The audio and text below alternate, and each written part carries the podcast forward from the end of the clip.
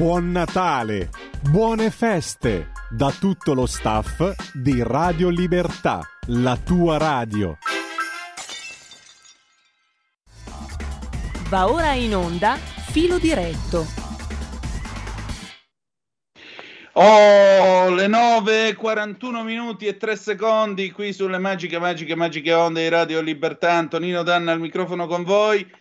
Dai, eh, il telefono è aperto allo 0292947222 se volete dire la vostra oppure 346 642 7756 se avete voglia di mandarci qualche zappa o whatsapp che dir voglia sì.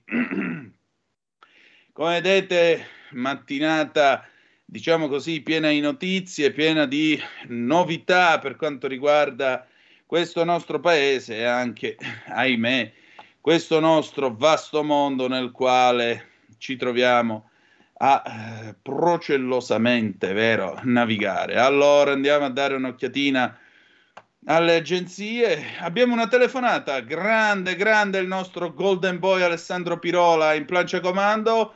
Eh, scusate un attimo, ultima, ultima ora dell'Ansa, tir di traverso su corsie dell'A4, tentano rapina a Portavalori.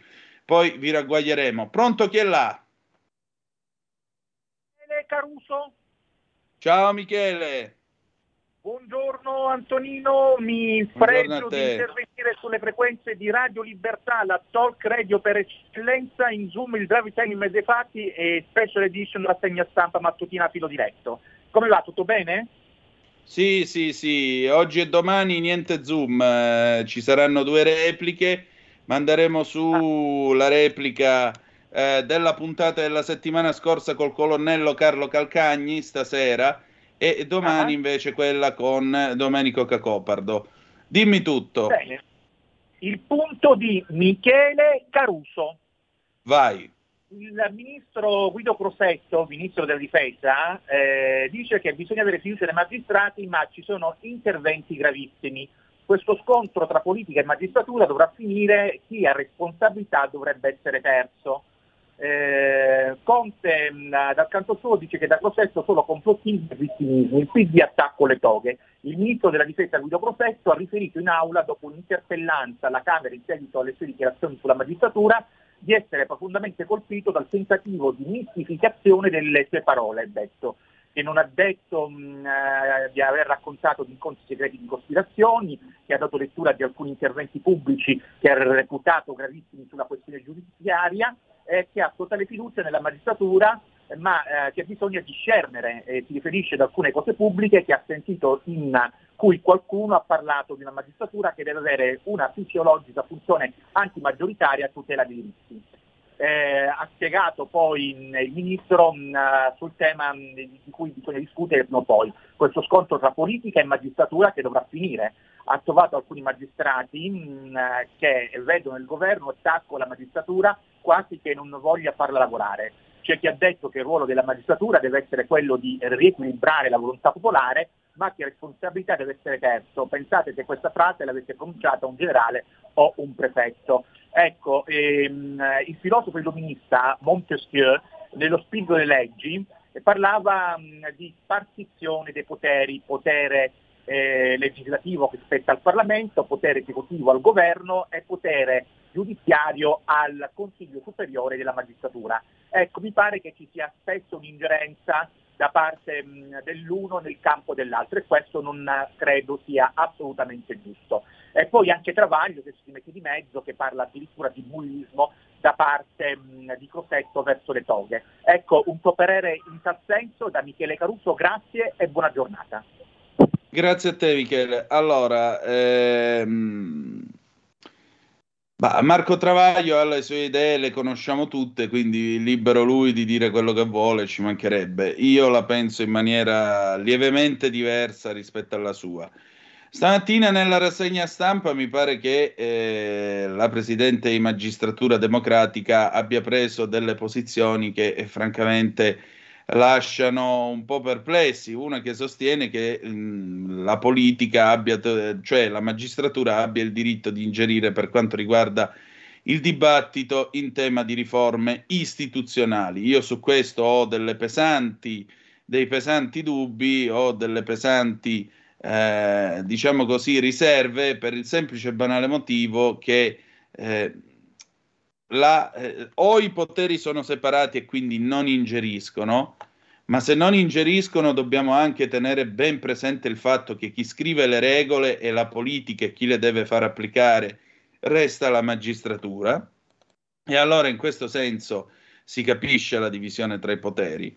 O se no, qui è tutto un guazzabuglio e se diventa un guazzabuglio non ci porta da nessuna parte. Noi non siamo sotto il governo dei giudici, noi siamo sotto il governo della politica, che è quella che fissa le leggi e nessuno è al di sopra delle leggi in una democrazia di senso compiuto. Ale, c'è un'altra telefonata, mi pare, la prendiamo subito. Pronto, chi è là? Eh, sono Albino, buongiorno. Oh, maresciallo, comandi, buongiorno. Eh, oggi è una giornata particolare, eh, ovviamente per noi della Marina. Oggi è Santa Barbara, eh, appunto, la protettrice appunto. dei marinai e anche degli artiglieri, ossia di tutti coloro i quali hanno a che fare con quelle cose che si chiamano esplosivi, ma non solo. Esatto. Per noi, è, per noi, per il periodo della Marina, per noi questa giornata era importantissima nel senso che quando io ero alle scuole giù a Taranto, eh, dato che la prigione Villa Triste così chiamata era uno dei miei soggiorni preferiti, non tanto ma purtroppo, e allora c'era la cosiddetta Maina Castighi, quindi si poteva uscire, si andava fuori, era l'unico giorno in cui si mangiava abbastanza bene perché le scuole il rancio faceva letteralmente schifo, a bordo no, a bordo era un ristorante, nelle scuole era una cosa ve lasciamo perdere, però a Santa Barbara ci trattavano bene, si mangiava bene, non c'erano le punizioni, poi si poteva uscire, c'erano i giochi, le lotterie, io avevo vinto anche un orologino, quindi figuriamoci. Per cui è sempre, diciamo che la Marina mantiene sempre questa tradizione. Oggi purtroppo, purtroppo Santa Barbara come diciamo come festa sul calendario sempre il 4 dicembre, però a livello di festa istituzionale per la Marina visto che i militari non sono più militari e eh, sono diventati impiegati dello Stato con le stellette, allora se la festa cade in un giorno feriale, ancora ancora, se dovesse cadere in un giorno festivo, a quel punto non viene festeggiata in quanto devono pagare gli straordinari, hai capito com'è la storia adesso? E allora a quel punto la fanno in un giorno diverso, vabbè dai, cambia tutto, non in, non in meglio ma in peggio in alcune cose, pazienza, vabbè, sono le riflessioni di un vecchio marinaio io in Marina sono andato 60 anni fa, onde per cui andiamo, è volontario, eh? onde per cui va bene così, dai. Ok, era una mia riflessione, per cui cosa Grazie faccio? Albino. Grazie. Eh, c'è poco da dire. Onore ai ragazzi con le stellette di tutte le armi di questo paese che servono questo paese e a volte ci lasciano anche la pelle. Abbiamo un'altra telefonata. Pronto chi è là? Sì, buongiorno Gino di Ui, Gino. e con il cuore in Friuli. E volevo, mm, sì, per la Marina, bravo questo signore che ha voluto ricordare un po', un po' i pregi della nostra Marina, ma a, a cui io vorrei aggiungere, ricordiamoci anche dei nostri sommergibilisti che in Atlantico e ultimamente abbiamo visto anche il film Il Comandante, sì. e ci, ci, ricordano le imprese, le imprese dei nostri grandi sommergibilisti, perché nessuno le ricorda queste e questo è sbagliato. Questo per la Marina ma anche per tutte le altre forze armate. E ora un, un, secondo punto mi riferisco all'alleanza della Lega con, eh, per le elezioni europee con i partiti spostati molto più a destra in Europa. Mm, questa divisione non la capisco con, con con Fratelli d'Italia, addirittura anche con con il partito di, mm, eh, di Berlusconi, eh, anche con quello non, non, riesco a vedere queste, queste forti divisioni. Questo porterà sicuramente a un, a un forte attrito e non so quali saranno le conclusioni. Non so se questo spostamento molto a destra eh, della Lega in Europa sia, uh, sia stato opportuno, non lo so, lo vedremo Grazie, grazie. Grazie a te Gino. Su questo secondo punto ti rispondo come dicono gli americani, time will tell, lo scopriremo solo vivendo, anzi per citare Mogol e, e Battisti. Per quanto riguarda invece i sommergibilisti della seconda guerra mondiale, beh, eh, io ho un prozio, fratello di mio nonno Carmelo, mio nonno si arruolò, l'ho raccontato qualche volta, volontario in marina, mentendo sulla maggiore età pur di arruolarsi, eh, perché la marina è stata la sua vita, c'è poco da, da, dire. Quando poi scoppiò la guerra, suo fratello minore, Onofrio, eh, venne chiamato anche lui ed entrò nei sommergibilisti. Io non ricordo se lui fosse sul Gondar o su quale di questi sommergibili, comunque mi pare fu in un tentativo di, eh, di assalto alla base d'Alessandria con i maiali.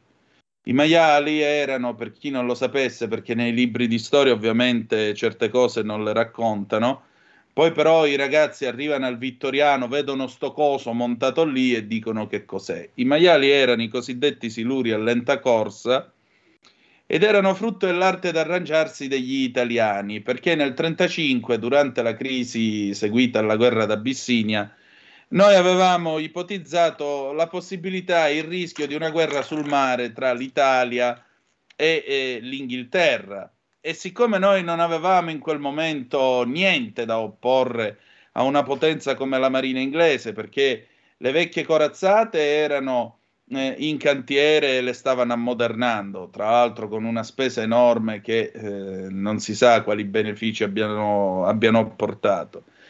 Quelle nuove ancora erano in fase di progettazione, avrebbero cominciato a essere costruite o comunque qualcuna, credo il Vittorio Veneto fosse già sugli scali, ma ancora a livello proprio di ossatura. Per cui noi italiani, con la nostra consueta arte d'arrangiarci, abbiamo inventato questa specie di mini sommergibile che usciva da un tubo montato sopra un sommergibile che lo trasportava, generalmente ne portava tre o quattro e questo mini sommergibile veniva pilotato da eh, due uomini in tuta da palombaro più o meno, i quali arrivavano pilotandolo perché erano con i motori elettrici, arrivavano sotto la chiglia delle corazzate o delle navi nemiche, svitavano la testa di questo mini sommergibile che attaccavano al fondo al, al, alla chiglia della nave nemica, puntavano un timer, affondavano eh, i, il maiale, lo, lo, lasciavano andare giù nel fondo e poi loro emergevano e cercavano di mettersi in salvo. Con questo sistema noi abbiamo portato grossi danni alla base di Alessandria della Mediterranean Fleet dell'ammiraglio Cunningham. E lo stesso Churchill ebbe parole di ammirazione per i nostri operatori. E ricordiamo su tutti Luigi Durand de la Pen, che è stato forse il più brillante di questi operatori. C'erano quelli che andavano col barchino, che eh, era questo motoscafo col motore, de, col motore Alfa Romeo, il motore dell'Alfa 6C 2005 a 90 cavalli, lo lanciavano a tutta birra contro un obiettivo, bloccavano il timone, si catapultavano fuori e poi il barchino andava a sbattere e, e esplodeva e affondava la nave. I nostri sommergibilisti sono, hanno avuto il nostro paese quando siamo entrati in guerra era probabilmente quello messo meglio al mondo per quanto riguardava numero di battelli, ne avevamo 117 e gli altri non arrivavano a un livello simile. Erano molto eterogenei, alcuni per esempio avevano nelle torrette i servizi igienici, qualcuno aveva delle torrette molto grandi, quindi si potevano individuare, qualcuno era molto rumoroso, gli idrofoni lo captavano e così via. Però i nostri sommergibilisti hanno combattuto con estremo coraggio e valentia e anche con umanità. Ora noi abbiamo Salvatore Todaro che viene ricordato dal film Comandante uh, con Pier Francesco Favino, ma Todaro non fu soltanto un uomo dal tratto umano che raccolse i naufraghi, Fu uno anche che seppe utilizzare al meglio i mezzi che gli erano stati affidati, così come Carlo Fecia di Cossato, che è stato l'altro grande asso dei sommergibilisti italiani. Quando mio papà lavorava alla Fiat nel 1960, lui aveva un capo, si chiamava Cannova, io saluto i suoi eventuali eredi, e lui era stato a bordo del sommergibile Tazzoli con Carlo Fecia di Cossato. Capocannova, fascista di provata fede, perché in quella Fiat, eh, diciamo, quella era la Fiat di Valletta dove tu dovevi stare attento anche a come pensavi. Diciamo che una certa parte della catena di comando ci si era affidati a uomini di provata, come potremmo dire, solerzia, e di idee politiche conservatrici. Quella Fiat non gradiva molto.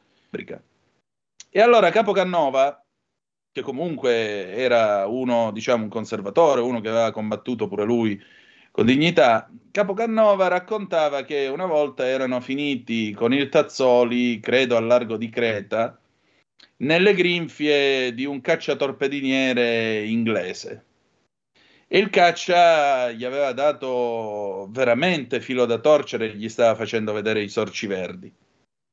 Il Tazzoli si immerse, si poggiò sul fondo e eh, a un certo punto fece di Cossato ebbe l'idea geniale. Disse: Dove sono i panni sporchi? La gente si guardarono tra loro. Ma questo chi? chi? Cioè, dove sono i panni sporchi? I panni sporchi sono di là. Benissimo quelli e i bidoni dell'olio dentro i cilindri dei siluri. Mettono panni sporchi e i bidoni dell'olio dentro i cilindri là per il lancio dei siluri. Morale della favola, nel momento in cui scoppiavano più forte le bombe di profondità, il Tazzoli apre i tubi lanciasiluri e tira fuori tutto quello che c'è dentro. Sopra si forma in superficie una macchia scura e vengono a galla i vestiti e gli inglesi la bevvero e se ne andarono e si salvarono. Da allora Capocannova aveva paura di tutti gli spazi chiusi, raccontava mio papà. Una telefonata, pronto? Chi è là? Sì, ciao, sono Massimiliano. Ciao, grande.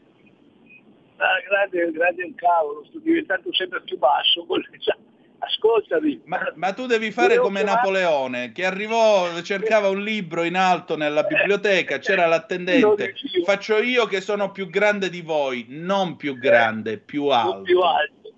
Ecco, Ascolta, no, volevo anch'io ricordare la, la storia dei maiali ad Alessandria di Gito quando abbiamo nominato, mi sembra, due incrociatori inglesi, eh, uno mi sembra sia anche affondato però volevo anche allacciarmi alla telefonata di, di, di, quel signore di prima, no?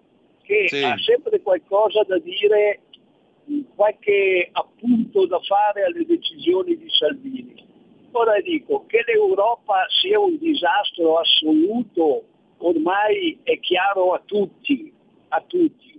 Gli europeisti fanno finta di non essere d'accordo, ma dentro di loro lo sanno che è un disastro assoluto. Allora io dico, se tu caro amico non sei d'accordo con le decisioni della Lega, dai voto a Forza Italia, che Forza Italia è europeista, è taianista e dai il voto per la gente lì. Ciao Antonino, ti saluto. Un abbraccio, vabbè, però ricordiamoci sempre che un partito senza una dialettica interna muore, eh, attenzione non è che se uno, diciamo così, dice ma io su sta cosa non è che sono molto d'accordo, sta dicendo brutto porco, non capisci niente. No, sta, espre- sta esprimendo suo, la sua perplessità e che cavolo, avrà pure il diritto di farlo. Guai a quei partiti dove non c'è dibattito, dove non c'è, non dico fronda, fronda no, che è una brutta parola, però dove non c'è un minimo di discussione, perché se no veramente è finita, ragazzi. Poi poi diventa tipo il partito, tipo il partito comunista, diventa un po', sapete, quei, quei politburo dell'Unione Sovietica, ve li ricordate, con tutte quelle mummie catatoniche, sempre con quella faccia così, uh, che, che, che puntualmente specie dopo la morte di Brezhnev, ne tennero due in frigo, là c'era chi c'era? Andropov che durò appena un anno, un anno e mezzo, e poi dopo Cernienko, Konstantin Cernienko, signore e signori. Mamma mia, e dopo arrivò Gorbaciov, veramente che sistema mummificato. Va bene, andiamo in pausa, poi ci sentiamo Daniele Silvestri con A bocca chiusa del 2013. A tra poco. Stai ascoltando Radio Libertà, la tua voce libera, senza filtri né censure, la tua radio.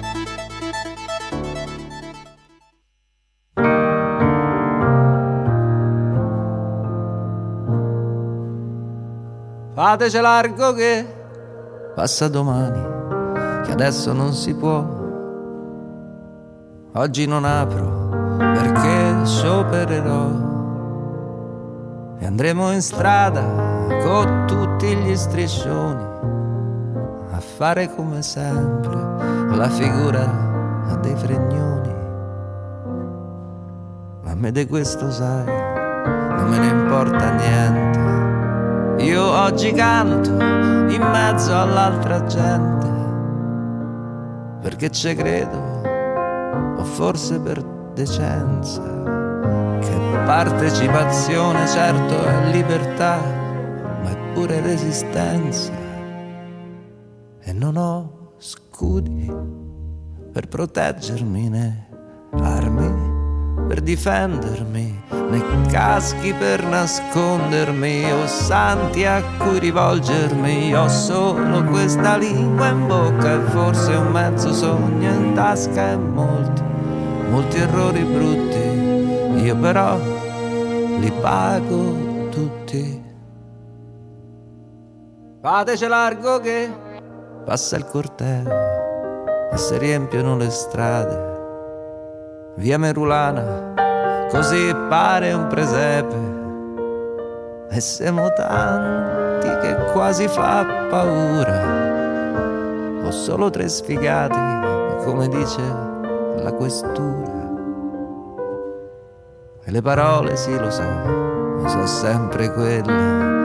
Ma è uscito il sole, a me mi sembrano più belle. Scuola e lavoro temi originali se non per quella vecchia idea di essere tutti uguali e senza scudi per proteggermi, né armi per difendermi, né caschi per nascondermi, o santi a cui rivolgermi con solo questa lingua in bocca e se mi tagli pure questa io non mi fermo, scusa, canto pure a bocca chiusa. Mm.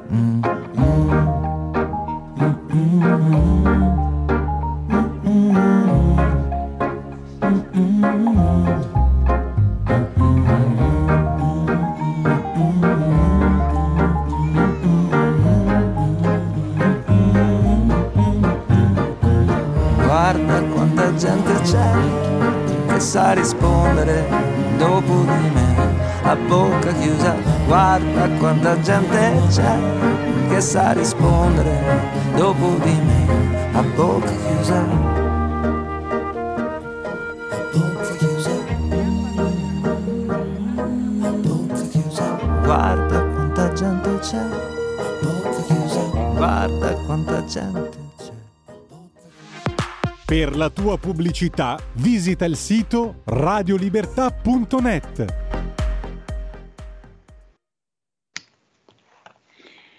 Oh, e rieccoci, avete ascoltato a bocca chiusa del mitico Daniele Silvestri, a noi grazie 2013, Antonino Danna al microfono con voi, le 10, 5 minuti e 13 secondi. Questo è il filo diretto, siamo aperti allo 0292947222 se volete essere dei nostri. Allora, mentre io vi parlo, sto cercando una cosa perché... Mh, mm, eh, ieri, eh, ora io veramente ve lo giuro, certi giorni mi alzo e dico stai zitto perché è meglio che te ne stai zitto, guarda, e però purtroppo non sempre mi accade. Mm, non mi accade in questo caso. Allora, ieri all'una e mezza, il TG1, pagato, ribadisco, con i soldi di tutti noi, sapete con che cosa ha aperto la trasmissione? Sapete qual è stato il primo intervento? Amadeus che ha dovuto dare i primi 13 partecipanti al Festival di Sanremo. Ora, per carità, io stimo Amedeo Rita Sebastiani, perché questo è il suo nome, eh, massimo rispetto, ci mancherebbe pure, però dico io, stimo anche il TG1, massimo rispetto pure al TG1, ma benedetta la Madonna, ma è mai possibile che in Italia la prima notizia del primo telegiornale del paese debba essere i primi 13 partecipanti al Festival di Sanremo? Cioè, ma io il coro a bocca chiusa veramente dovrei fare, ma io non lo so, vabbè. Tra questi partecipanti mi ha particolarmente incuriosito il fatto che ci fosse uno che si fa chiamare il 3, cioè uno che si fa chiamare uno che si fa chiamare tipo tram, tanto per, chi- per chiarirci. A Milano il tram, come è noto, è maschio, si pronuncia il 3, il 14, il 19 mentre l'autobus è femmina, non si sa perché. La 14, la 73, ve la ricordate? La gloriosa 73 che collegava San Babila con l'aeroporto Forlanini e così via. O... E io dico, vabbè, il 3, chi sarà mai? Uno che si chiama così, magari sarà un tipo allegro, sarà uno che gli piace eh, fare scherzi e così via. Ecco, Ale, guarda, se tu guardi un attimo nella chat, io ti ho appena mandato il video dell'ultimo pezzo del 3 che si chiama Amen. E direte voi, uno che si chiama il 3 e fa una canzone che si intitola Amen, molto probabilmente sarà uno che, non lo so, deve essere eh, probabilmente uno avanzato ai frati lì, ai benedettini che fanno le ricette su, su Food Network, probabilmente sarà un devoto di Natuzza Evolo di Paravati, uno insomma che è stato folgorato sulla via di Meggiugorie. Ecco, Ale, quando sei pronto, manda pure il video perché vorrei che ascoltaste le alate parole di questo eh, cantante, il quale ha ben pensato, insomma, di stendere dei versi che io trovo candidati forse a surclassare Mogol e Battisti, sì, lo ammetto. Quindi, se vuoi, vai Ale, fai sentire a questo paese il 3 con Amen. Vai. Ti, ti, ti facciamo davvero quando ne pochi vedi cadere madone dal cielo. cielo, cielo, cielo A volte vorrei che regnasse l'anarchia e fare spese pazze dentro un'armeria per ammazzare qualche figlio di puttana che mette bocca sulla vita mia.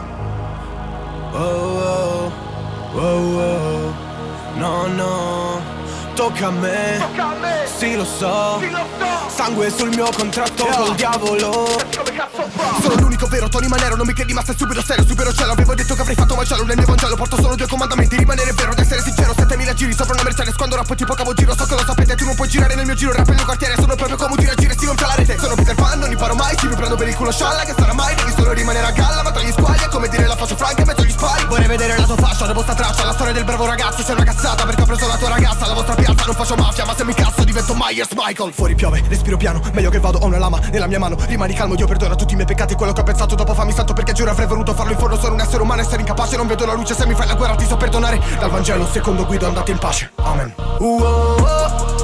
Ho rimesso la chiesa al centro del villaggio Adesso il mio nome è santo e lo gridano. Uh, oh, Ho due angeli armati sulla mia pancia e ti sparano Se non porti rispetto, sì. Sono il padre del nuovo il figlio del gioco e il mio spirito è santo.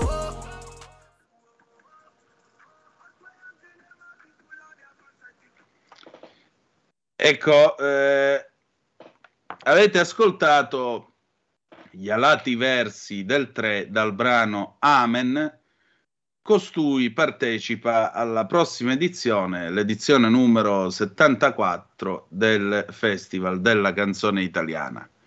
Lascio questi versi così delicati del genere firmo col sangue il patto col diavolo, vorrei il Black Friday in armeria, ho la lama in mano, padre perdonami, insomma, tutti versi evidentemente mh, dello stile cuore amore, quelle rime fresche, quelle rime floreali tipicamente sanremesi eh, che dire di più? Cioè, qui facciamo le prediche, le prediche, altro che prediche, qua parliamo di dolore vero, facciamo discorsi eh, sulla difesa della dignità della donna, parliamo di educazione ai rapporti tra le persone. C'è Laura Ravetto che fa il giro delle sette chiese per introdurre l'ora di educazione ai sentimenti, giustamente, questo, nelle scuole di questo paese.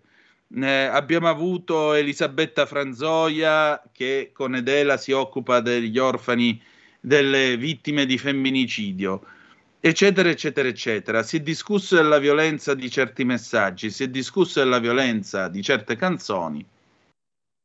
Questo è uno dei partecipanti al Festival di Sanremo. Fate voi. Fate voi, eh, cioè io non capisco, boh, non lo so, forse sono strano io, che volete, forse sto invecchiando, forse ho solo 43 anni e quindi ormai sono fuori dal mondo, non lo so. Questo è uno dei partecipanti al Festival della canzone italiana con questo testo. O meglio, questa è una canzone che egli ha composto. Poi se queste sono le premesse, non oso immaginare che cosa sarà il testo che lui porterà a Sanremo. Ma d'altronde il Festival di Sanremo, quando lo conduce chi è dell'ideolo- dell'ideologia giusta o del lato politico giusto o con gli ospiti giusti, chiaramente può permettersi questo ed altro. L'anno scorso abbiamo assistito a quel grande, elegante momento di classe buon gusto coccoso lì, chi era? Achille Lauro che si strusciava le chiappe in faccia a Fedez, quindi altro grande momento di classe, o eh, la Ferragni che si è scritto una lettera a se stessa per dirsi quanto è brava, sono brava, mi stimo e mi incoraggio.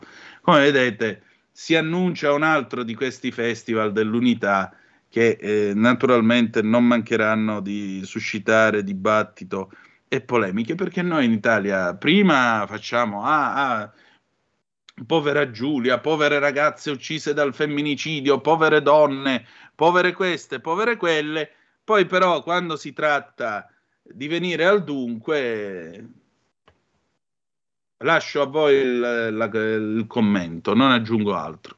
Altra telefonata, pronto chi è là? Pronto? Sì, siamo pronti. Ok, grazie. Dici. Sì.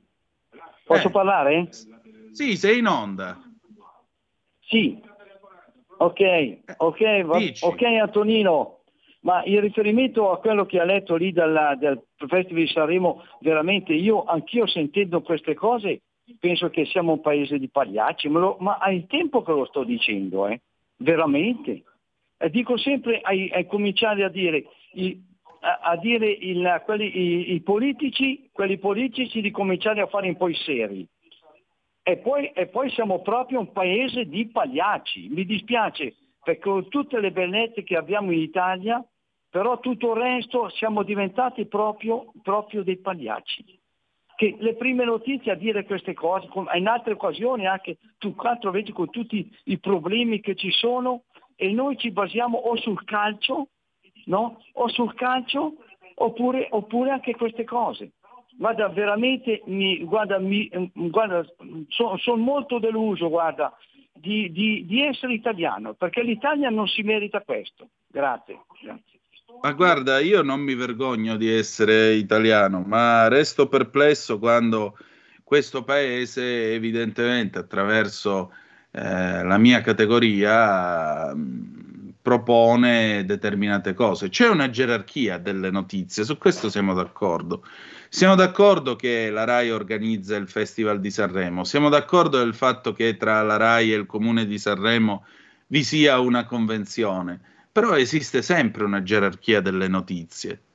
E la gerarchia delle notizie eh, fa sì che, per quanto storico, per quanto importante, il Festival di Sanremo non sia certo, a meno che in questo paese tutto vada bene, le mafie siano state debellate, tutti abbiamo uno stipendio minimo di 3.000 euro al mese, le tasse sono state portate a zero e le strade sono lastricate d'oro, allora la prima notizia con cui uno apre il TG più importante d'Italia dice oh cavolo, vediamo un po', ah c'è Amadeus, 27 partecipanti a Sanremo, va bene, mi sta benissimo. Siccome ahimè questo mondo è un pelo, un pelo più complicato di quello che noi stessi raccontiamo, eh, o per dirla con Andreotti, la situazione era un po' più complessa e forse magari come prima notizia aprire subito il TG1 e trovarsi davanti Amede- eh, Amadeus, eh, peraltro col, con lo smoking. Lo smoking in Italia non si porta prima delle ore 18, prima delle ore 18 c'è solo il frac. Eh, va anche detto questo, ma comunque. Eh, Amadeus con eh, con, il, con, lo smoking che comincia a snocciolare l'elenco dei partecipanti a Sanremo. Non so, non credo sia, non credo fosse la notizia più importante del giorno, per quanto fosse domenica, per carità, ma vabbè. Ribadisco, detto senza polemica, detto senza cose. Resto perplesso invece sul fatto che tra le scelte di Amadeus ci sia questo signore, peraltro sconosciuto ai più, che ora diventerà probabilmente qualcuno, che scrive, per chi non ha potuto sentirlo, questo testo, ve ne leggo solo un pezzettino del testo di Amen. A volte vorrei che regnasse l'anarchia, far spese pazze dentro un'armeria per ammazzare qualche figlio di puttana che mette bocca sulla vita mia. Wow, wow, wow, wow, no, no, tocca a me, tocca a me, sì lo so, sì lo so, sangue sul mio contratto col diavolo, senti come cazzo fa che effettivamente è un po' diverso da ancora tu, ma non dovevamo vederci più. E come stai? Domanda inutile, stai come me, ci scappa da ridere, no? Ehm, Mogol per dire. E Lucio, Lucio, per favore, abbi pietà di noi, Lucio Battisti. Vabbè, vabbè, vabbè, io è meglio che mi stia zitto perché, eh, francamente. la terra dove il si suona. Poi però ci diciamo, ah, i testi sono violenti, che poi parliamoci chiaro. Eh, questi testi violenti qua, là, tutti, ah, io sparo, io ammazzo. A me viene in mente una battuta che fa Ben Gazzara nei panni di Raffaele Cutolo nel film Il camorrista di Giuseppe Tornatore. E lui usa questa espressione, guappe cartone un guappo di cartone è nel, nel linguaggio camorristico uno che si atteggia tutto così, insomma, che lui è uno che guai, se gli salta la mosca al naso sono cavoli amari per tutti, ma in realtà ha consistenza zero. E a me sembra che tanti di questi che scrivono, ah, io ammazzo, figlio di puttana, il sangue, questo e quest'altro, cioè, questi non l'hanno mai visto un mafioso vero che fa davvero paura, perché i mafiosi veri, quelli che fanno davvero paura, e questo ve lo può raccontare qualche amico mio che fa il magistrato al tribunale di Reggio Calabria, gli indranghetisti veri, quelli che fanno davvero paura, non le canzoni, dalle sbarre del tribunale a Reggio Calabria, quando c'è il processo, sono le persone più civili ed educate del mondo. Voi li guardate e non gli dareste 50 centesimi. Voi pensate, gente che è accusata di sanguinosi omicidi, omicidi veri, che alza il dito e dice, signor Presidente, posso per favore intervenire? Ora, non è che io qui stia facendo l'apologia dell'andrangheta, me ne guardo bene ma questo per dire che questo linguaggio, queste cose, qua e là, francamente lascia pure il tempo che trova. Visto e considerato che chi fa davvero il male non va in giro a sbugiardarlo e a sputtanarlo a popolo e paese, lo fa e basta. Questo è il punto. Ma ripeto, non è che questo renda i camorristi migliori di questa gente o gli indranghetisti migliori dei trapper, non è questo il punto. Il punto è molto semplicemente che questo è un linguaggio da guappi di cartone, per usare l'espressione appunto di Cutolo. Pronto chi è là? C'è una telefonata. Antonino, buongiorno. Buondì. Buongiorno, prima di tutto, caro coscritto, sono anch'io della classe 1980.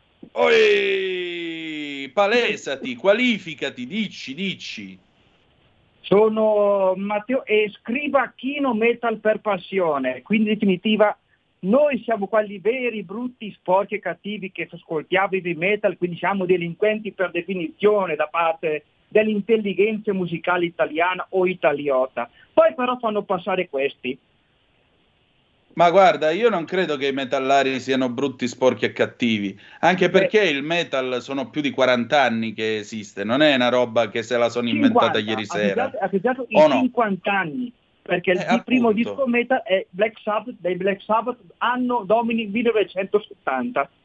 Ecco, allora, quindi stiamo parlando di una forma d'arte musicale, che è una cosa un po' diversa.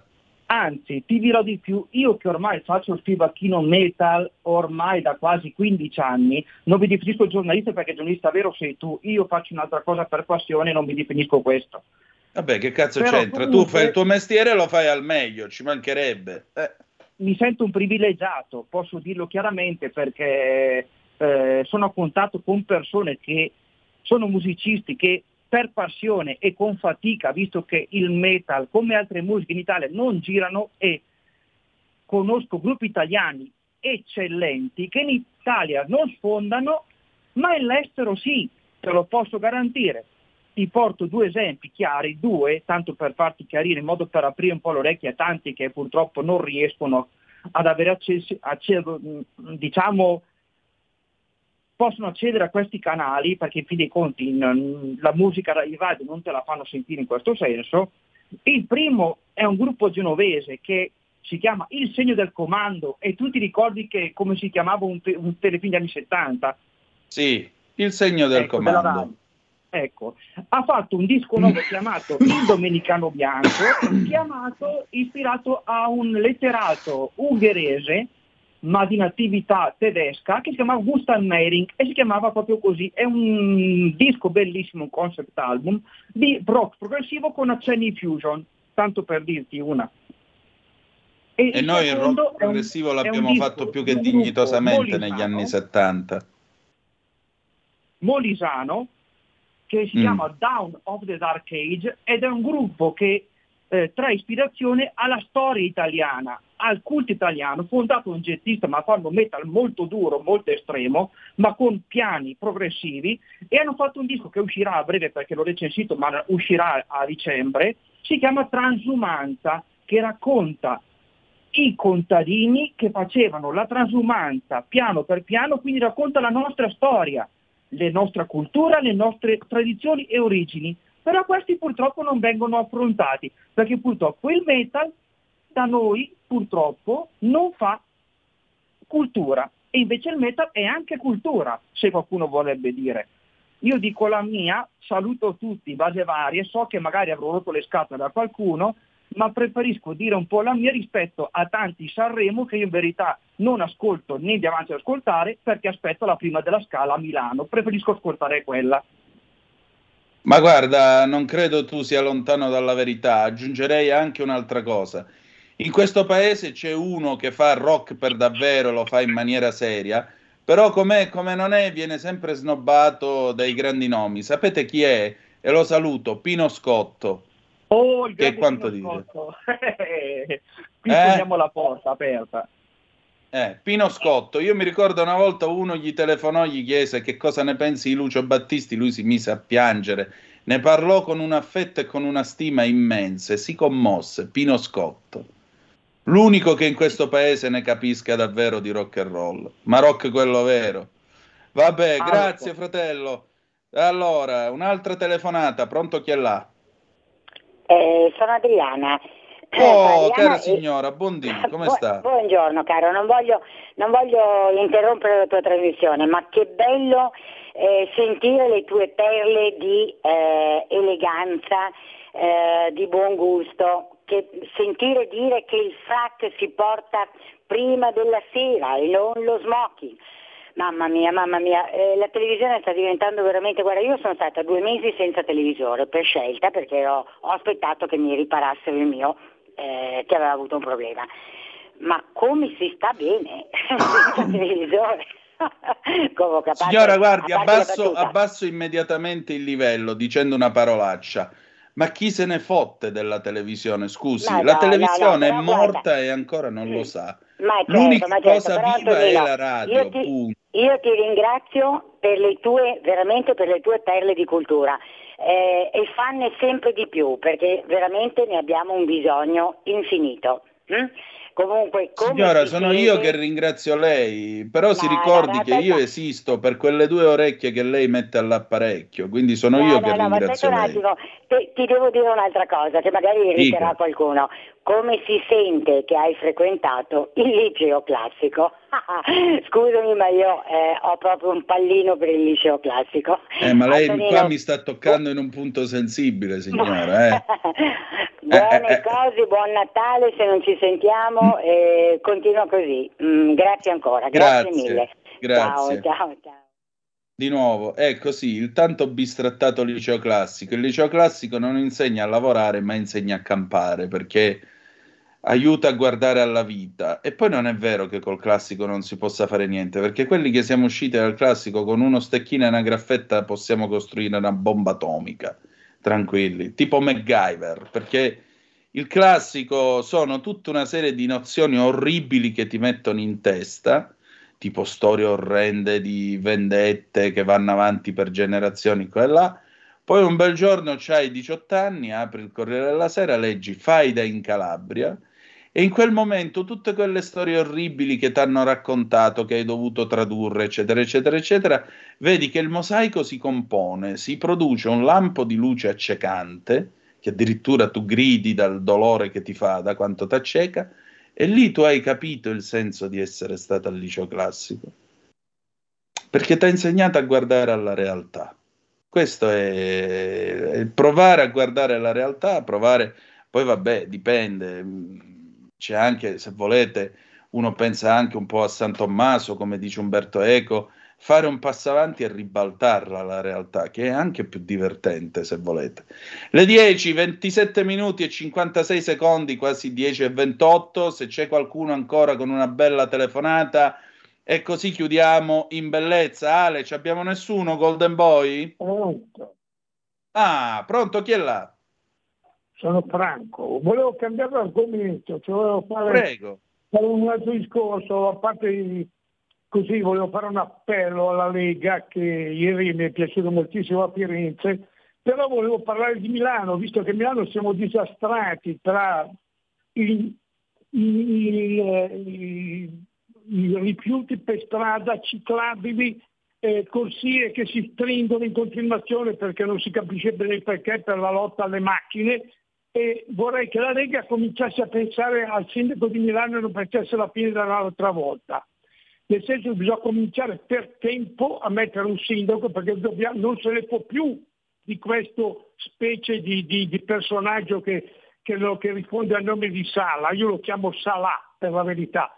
Però insomma che lui stringa sempre le strade per danneggiare le macchine come se le macchine fossero il babau e, e creando oltretutto code, creando e inquinamento contro i dettami dei suoi amici. Ecco, volevo che la Lega fosse pronta a sostituire questo incapace assoluto. Ciao. Franco, allora, grazie al tuo intervento. Io voglio fare corollario a quello che hai detto tu, citando le parole del presidentissimo dell'Alfa Romeo Giuseppe Luraghi, che nel novembre del 73, quando scoppiò la crisi petrolifera, gli venne chiesto allora siamo alla fine dell'automobile e lui disse una cosa, dove c'è motorizzazione c'è civiltà. Ve lo ripeto, dove c'è motorizzazione c'è civiltà. Quest'uomo ha guidato 14 anni l'Alfa Romeo portandola ai massimi successi. Aveva ragione lui. Dite quello che volete, ma dove c'è motorizzazione c'è civiltà. Senza talebanesimi. Allora, bella gente, alle 10 e mezza io ho finito, ci ritroviamo domani alle 7.30 trattabili qui sulle nostre magiche, magiche, magiche onde. Grazie Ale per il tuo prezioso contributo. Ci salutiamo con Jerry Rafferty, Baker Street del 1978 e poi ci sono loro, Pigi Pellegrin con Oltre la pagina, un implacabile Max del Papa, Sammy Varin alle 13 e poi alle 15 Laura Ravetto con l'altra metà della radio, stasera la replica di Zoom, la puntata con eh, il colonnello Carlo Calcagni. Ma dove dovete andare? Ma state in casa che fa freddo e poi ci siamo noi, che diamine. Grazie per essere stati con noi e ricordate che malgrado tutto, the best is yet to come, il meglio deve ancora venire. Avete visto che sto meglio anche con la tosse? La radio guarisce. Vi ha parlato Antonino Danna. Buongiorno.